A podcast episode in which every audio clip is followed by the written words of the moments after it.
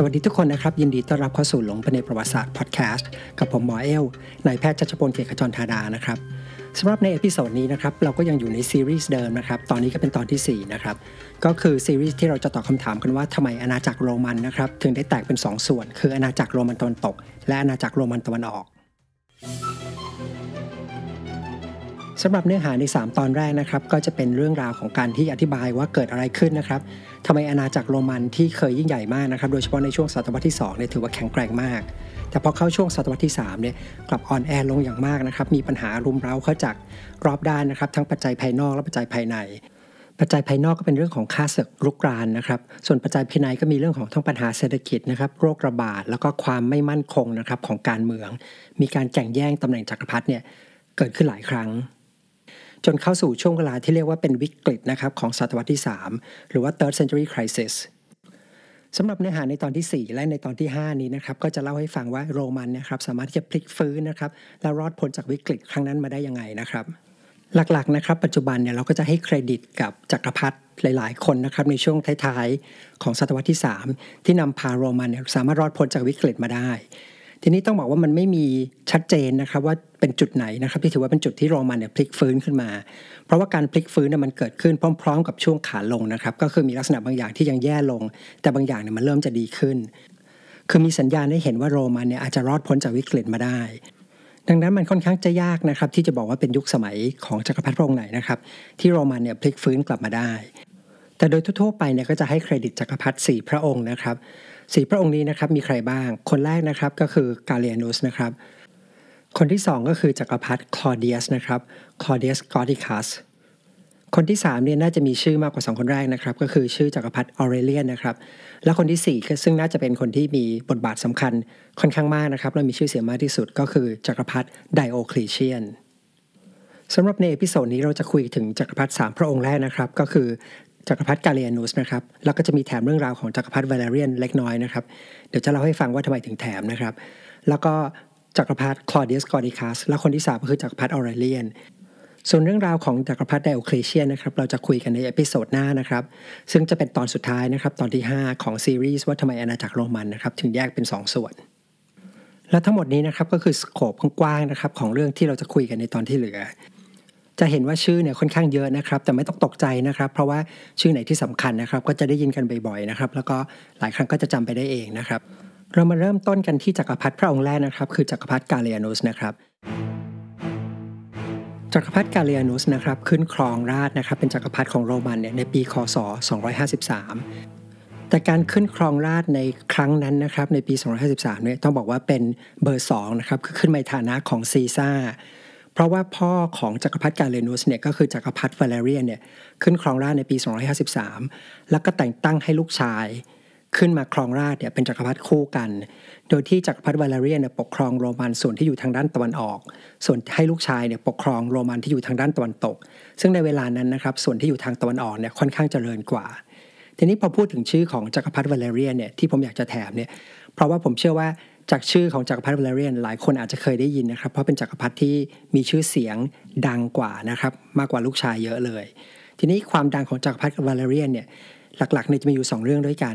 อย่างแรกก็คือจักรพรรดิวาเลเรียนนะครับ เป็นคนที่ออกกฎหมายนะครับ ให้มีการปราบปรามชาวคริสเตียนนะครับ หรือที่เรียกว่าการ persecute นะครับ persecution เนี่ยชาวคริสเตียนเนี่ยเป็นครั้งแรก อย่างที่สองนะครับที่โด่งดังมากเลยก็คือ จักรพรรดิวาเลเรียเนี่ยเป็นจักรพรรดิพระองค์เดียวนะครับในจักรประวัติศาสตร์ของโรมันที่ถูกศัตรูนะครับซึ่งก็คือเปอร์เซียเนี่ยจับไปเป็นเฉลย เรื่องราวมันเป็นอย่างนี้ครับคืออย่างที่เล่าไปก่อนหน้านะครับว่าในช่วงที่โรมันเกิดวิกฤตขึ้นนะครับ ในเวลานั้นนะครับในอาณาจักรเปอร์เซียเนี่ยมีราชวงศ์ซาสนิดขึ้นมาปกครองนะครับแล้วซึ่งเป็นราชวงศ์ที่มีกษัตริย์ที่เข้มแข็งหลายพระองค์ แล้วมีครั้งหนึ่งนะครับกษัตริย์ ของเปอร์เซียนะครับชาปัวที่1นนะครับก็นำทัพเนี่ยบุกมาที่เมืองแอนติออกนะครับซึ่งในเวลานั้นก็คือดินแดนซีเรียนะครับซึ่งเป็นส่วนหนึ่งของอาณาจักรโรมันทำให้จักรพรรดิวาเลเรียนซึ่งอยู่ทางตะวันออกเนี่ยต้องยกทัพเนี่ยขึ้นไปต่อสู้ ซึ่งผลการรบนะครับกองทัพโรมันเนี่ยเป็นฝ่ายพ่ายแพ้นะครับจักรพรรดิวาเลเรียนเนี่ยก็เลยถูกจับตัวไปเป็นเฉลยนะครับ ซึ่งเหตุการณ์นั้นนะครับ ถือว่าเป็นเหตุการณ์ที่สะเทือนขวัญของชาวโรมันมาก เพราะไม่มีใครเคยคิดนะครับว่าจักรพรรดิของจักรวรรดิที่ยิ่งใหญ่ขนาดนั้น จะถูกจับไปเป็นเฉลยได้ แล้วก็ยังมีเรื่องเล่าต่อนะครับ เป็นเรื่องเล่าชำเชิงตำนานนะครับ ว่าช่วงที่จักรพรรดิวาเลเรียถูกจับไปเนี่ยก็โดนทำให้อับอายเนี่ยมากมายนะครับ เช่นถูกกษัตริย์ของเปอร์เซียนะครับ จริง ๆ ต้องใช้คำว่ากษัตริย์ของกษัตริย์นะครับ king of king ฐานะจริง ๆ นะครับ กษัตริย์ของเปอร์เซียเนี่ยใช้จักรพรรดิวาเลเรียนเนี่ยเป็นที่เหยียบเพื่อจะขึ้นมานะครับก็คือเมื่อไหร่ก็ตามที่ต้องการจะขึ้นมาก็จะให้จักรพรรดิวาเลเรียนนะครับมาทำท่าเหมือนกับคลานแล้วกษัตริย์เปอร์เซียก็เหยียบหลังนะครับเพื่อขึ้นหลังมาหรือจุดจบของจักรพรรดิวาเลเรียนนะครับ ก็คือมีเรื่องเล่ากันนะครับ ว่ามีการบันทึกเอาไว้ทางโรมันนะครับ บอกว่าจักรพรรดิวาเลเรียนเนี่ยเสียชีวิตจากการที่โดน กษัตริย์ของเปอร์เซียนะครับใช้ทองนะครับจำนวนมากเผาจนร้อนจนกลายเป็นของเหลวเนี่ยลักกรอกไปในปากจนเสียชีวิต หรืออีกบันทึกหนึ่งนะครับ ก็บอกว่าจักรพรรดิวาเลเรียนเนี่ย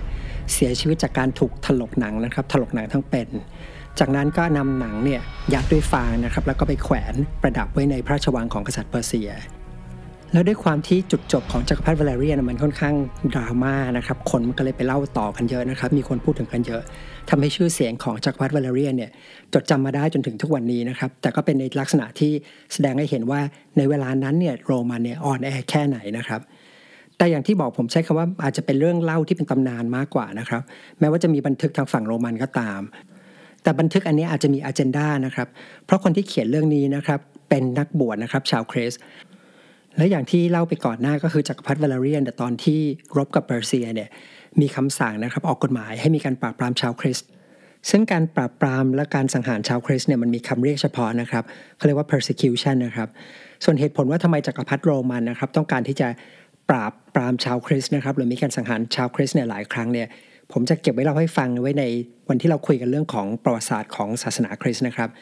เราจะมาคุยกันว่าศาสนาคริสต์เนี่ยจากที่เดิมเป็นลัทธิเล็ก ๆเนี่ยกลายเป็นศาสนาที่ยิ่งใหญ่ขึ้นมาได้ยังไงนะครับ เราจะคุยเรื่องนี้นะครับไปพร้อม ๆ กับตอนที่เราคุยถึงจักรพรรดิโรมันนะครับที่ชื่อว่าคอนสแตนตินนะครับ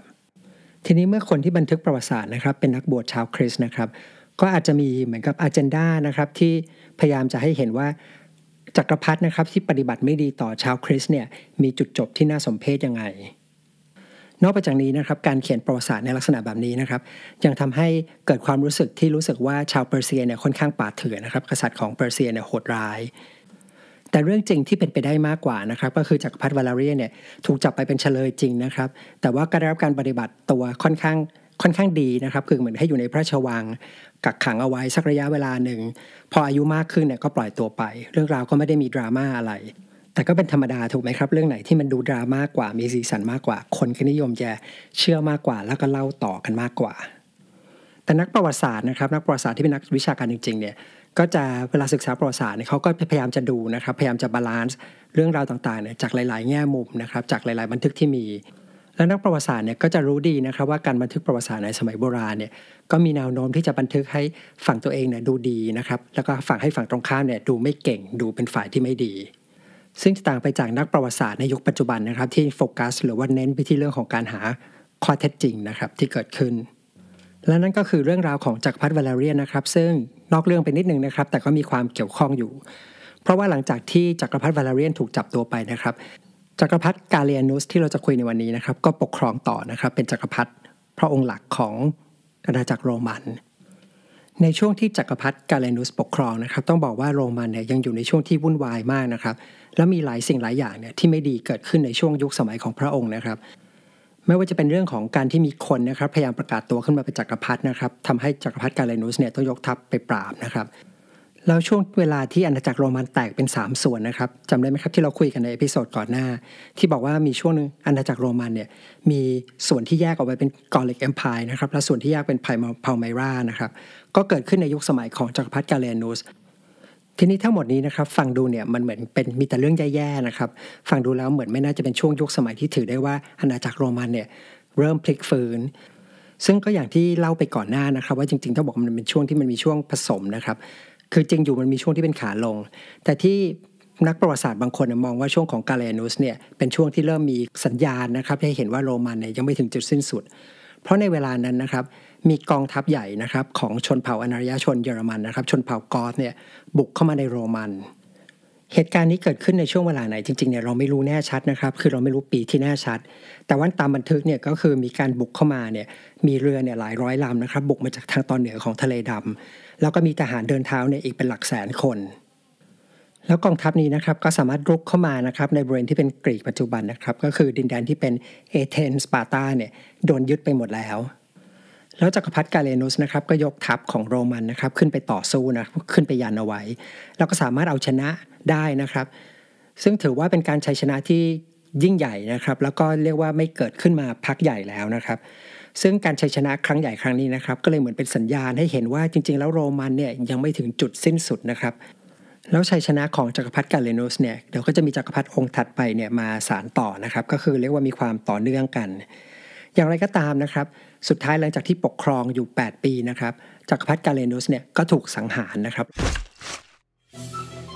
แล้วสาเหตุการสังหารก็ยังเหมือนเดิมนะครับ ก็เกี่ยวข้องกับเรื่องของการหักล้างเรื่องของการเมืองต่างๆย่างชิงอำนาจนะครับ แล้วคนที่ขึ้นมาเป็นจักรพรรดิต่อนะครับ ก็มีชื่อว่าคลอเดียสนะครับส่วนจักรพรรดิคลอเดียสเนี่ยเกี่ยวข้องกับการสังหารจักรพรรดิกาเลนุสมากน้อยแค่ไหนเนี่ยเราไม่รู้นะครับ เพราะว่าเป็นไปได้ว่ามีอาจจะมีการเปลี่ยนแปลง หรือมีการแก้ไขประวัติศาสตร์ ทีนี้จักรพรรดิคลอเดียสเนี่ยต้องบอกว่าเป็นอีกคนหนึ่งนะครับ อีกพระองค์หนึ่งที่ปกครองเนี่ยสั้นมากก็คือแค่ 2 ปีเท่านั้น แต่เป็น 2 ปีที่สร้างผลงานที่ค่อนข้างสำคัญเอาไว้นะครับ เพราะในเวลา 2 ปีนี้นะครับมีการรบกับชนเผ่าอนารยชนนะครับและสามารถที่จะรุกไล่ชนเผ่าอนารยชนที่พยายามบุกเข้ามาเนี่ยได้หลายครั้งแต่ก็คงต้องบอกว่าเป็นผลงานร่วมนะครับ เพราะว่าจักรพรรดิคลอเดียสเนี่ยก็เหมือนกับมาสารงานที่จักรพรรดิกาเลนุสเนี่ยทำค้างไว้นะครับ ก็ถือว่าเป็นผลงานร่วมกันละกันนะครับในการที่จะปราบชนเผ่าอนารยชนที่พยายามรุกเข้ามาในอาณาจักรโรมัน โดยเฉพาะการไปเอาชนะชนเผ่ากอธนะครับทำให้จักรพรรดิคลอเดียสเนี่ยมีสมญานามนะคือมีนามสกุลเพิ่มขึ้นมาว่าเป็นกอติคัสนะครับซึ่งหมายถึงว่าผู้พิชิตกอธแล้วหลังจากนั้นนะครับในเวลาที่ไล่เลี่ยกันมากนะครับก็มีชนเผ่าอารามานีนะครับบุกเข้ามาอีกทางหนึ่งนะครับ จักรพรรดิคลอเดียสเนี่ยก็นำทัพไปต่อสู้นะครับแล้วสามารถเอาชนะได้ ก็เลยได้นามสกุลหรือว่าสมญานามเพิ่มอีกนะครับ ว่าเป็น Germanicus Maximus นะครับก็คือคลอเดียสผู้ยิ่งใหญ่ที่สามารถพิชิตชนเผ่าเยอรมันทั้งหมด ทีนี้หลังจากชัยชนะสองครั้งนี้นะครับจักรพรรดิคลอเดียสเนี่ยก็เล็งไปที่ทางตะวันตกนะครับก็คือไปที่ Gallic Empire นะครับจักรวรรดิ Gallic ก็ตั้งใจว่าจะบุกไปนะครับ เพื่อจะไปตี Gallic แล้วก็รวบรวม กลับมาเป็นส่วนหนึ่งของโรมันอีกครั้งหนึ่ง แต่ว่าการรบเนี่ยเพิ่งเริ่มต้นไปได้นิดหนึ่งนะครับจักรพรรดิคลอเดียสเนี่ยก็เสียชีวิตลง แต่คราวนี้เนี่ยไม่ได้มาจากการถูกลอบสังหารนะครับ แต่เป็นจากโรคระบาด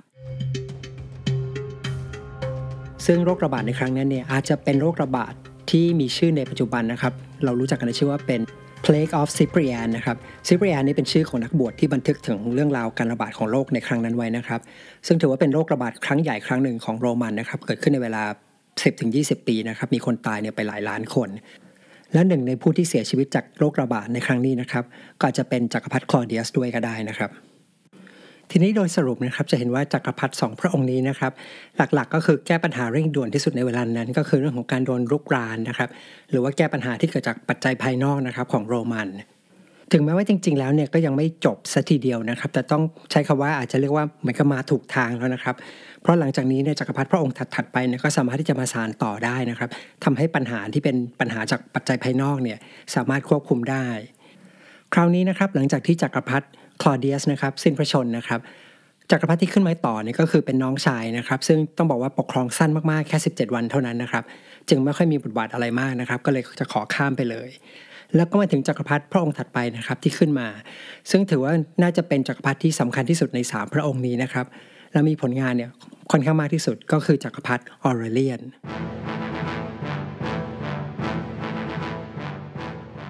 สำหรับเรื่องราวของจักรพรรดิออเรเลียนนะครับพื้นเพเนี่ยก็เหมือนจักรพรรดิส่วนใหญ่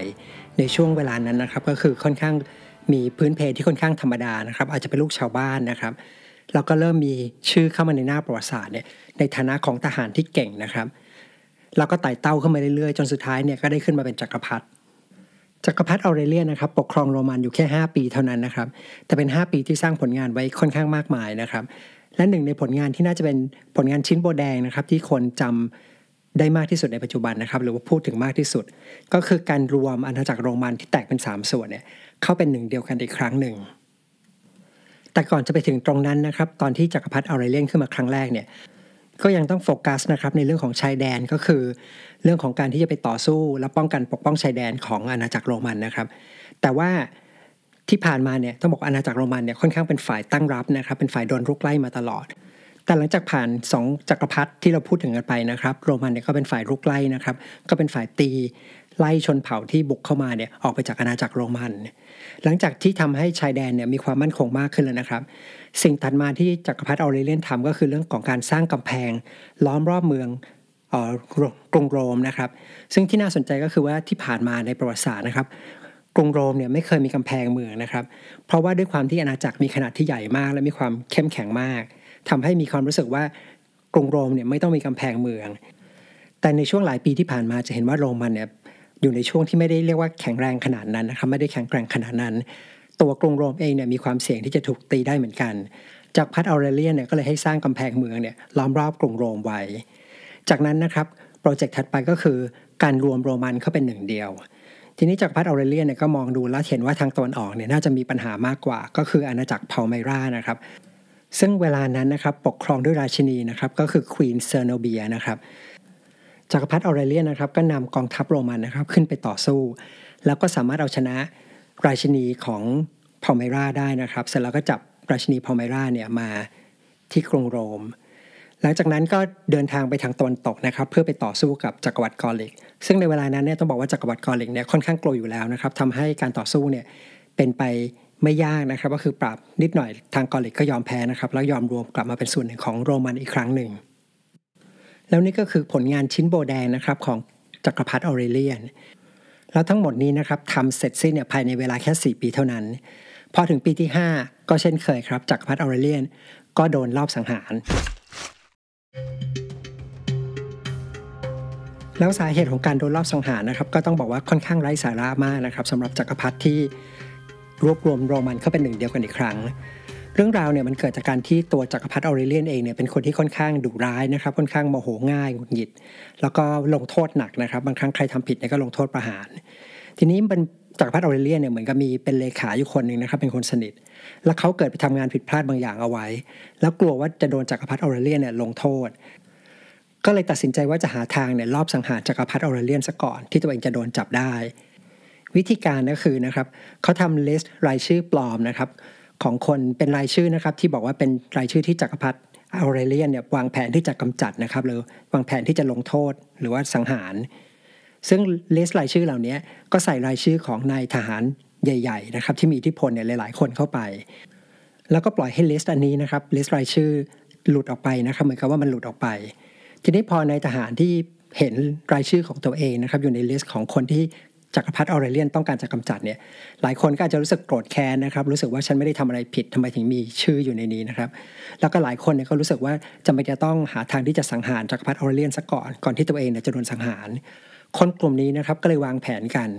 ที่จะลอบสังหารจักรพรรดิออเรเลียนเหตุการณ์นะครับมันเกิดขึ้นระหว่างที่จักรพรรดิออเรเลียนเนี่ยกำลังเดินทางที่จะไปลบกับเปอร์เซียนะครับแล้วก็เหมือนกับว่าปวดปัสสาวะ ก็จะเดินเข้าไปปัสสาวะนะครับในป่า แล้วทหารที่ตามนะครับทหารที่ตามไปช่วยคุ้มครองเนี่ยทหารคนสนิทเนี่ยก็ปรากฏว่าเป็นทหารที่ถูกนำชื่อใส่ไว้ใน list นะครับทหารกลุ่มนี้นะครับก็เลยวางแผนรอบสังหารจากักรพรรดิออเรเลียน เสียชีวิตระหว่างที่จะเดินทางไปรบกับเปอร์เซียที่นั่นเอง และนั่นก็คือจุดจบนะครับของจักรพรรดิที่รวบรวมโรมันเข้าเป็นหนึ่งเดียวกันอีกครั้งหนึ่งคราวนี้นะครับหลังจากที่สิ้นจักรพรรดิออเรเลียนนะครับ โรมันเนี่ยก็เหมือนกลับเข้าสู่วังวนเดิมนะครับ ก็มีจักรพรรดิสับเปลี่ยนขึ้นมานะครับ แต่ละพระองค์เนี่ยปกครองสั้นๆนะครับหนึ่งปีบ้าง 2 ปีบ้างที่ยาวหน่อยก็ 6 ปีนะครับ จนสุดท้ายเนี่ยไม่นานก็มาถึงจักรพรรดิพระองค์หนึ่งนะครับ ที่มีชื่อว่าจักรพรรดิคารุสแต่ไม่ใช่เพราะว่าเรามีเรื่องที่อยากจะคุยเกี่ยวกับจักรพรรดิคารุสมากนักนะครับ เพียงแต่ว่าในช่วงสมัยของจักรพรรดิคารุสนะครับ จะมีเรื่องราวของคนคนหนึ่งนะครับ เข้ามาในหน้าประวัติศาสตร์ คือมาเป็นทหารคนสนิทนะครับของจักรพรรดิการุส แล้วคนคนนั้นนะครับ ต่อมาจะกลายเป็นจักรพรรดิที่เราจะพูดถึงกันนะครับ หรือว่าเราให้ความสนใจกันมากเป็นพิเศษ นั่นก็คือจักรพรรดิไดโอคลีเชียนจักรพรรดิไดโอคลีเชียนคนนี้นะครับ ปัจจุบันนี้ถ้าเราพูดถึงเนี่ยจะมีอยู่ 2 เรื่องที่คนนึกถึงกันขึ้นมาเลยนะครับ อย่างแรกนะครับถ้าเป็นในแง่ของชาวคริสเตียนนะครับหรือคนที่ศึกษาประวัติศาสตร์ของศาสนาคริสต์นะครับ จะรู้ว่า จักรพรรดิเดโอคลีเชียนเนี่ยเป็นจักรพรรดิโรมันที่มีการ persecute นะครับหรือว่าปราบปรามและสังหารชาวคริสเนี่ยไปมากมายนะครับ อีกเรื่องหนึ่งนะครับที่ที่คนอาจจะนึกถึงนะครับก็คือเรื่องของซีรีส์นะครับของ HBO ที่ชื่อว่า Game of Thrones นะครับเพราะว่าฉากหลังของเรื่อง Game of Thrones เนี่ยถ่ายทำที่พระราชวังของจักรพรรดิเดลคลิเชียเนี่ยมากมายนะครับ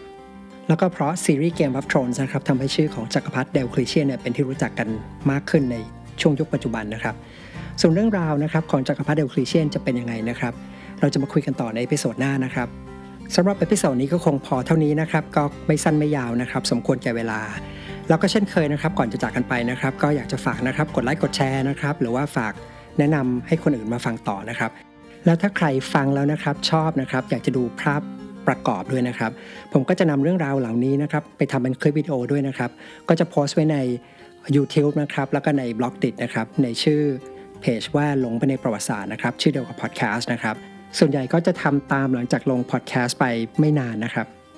สำหรับวันนี้นะครับก็ขอขอบคุณทุกคนนะครับที่ติดตามฟังมาจนถึงท้าย episode นะครับแล้วเรามาเจอกันใหม่ใน episode หน้านะครับ สวัสดีครับ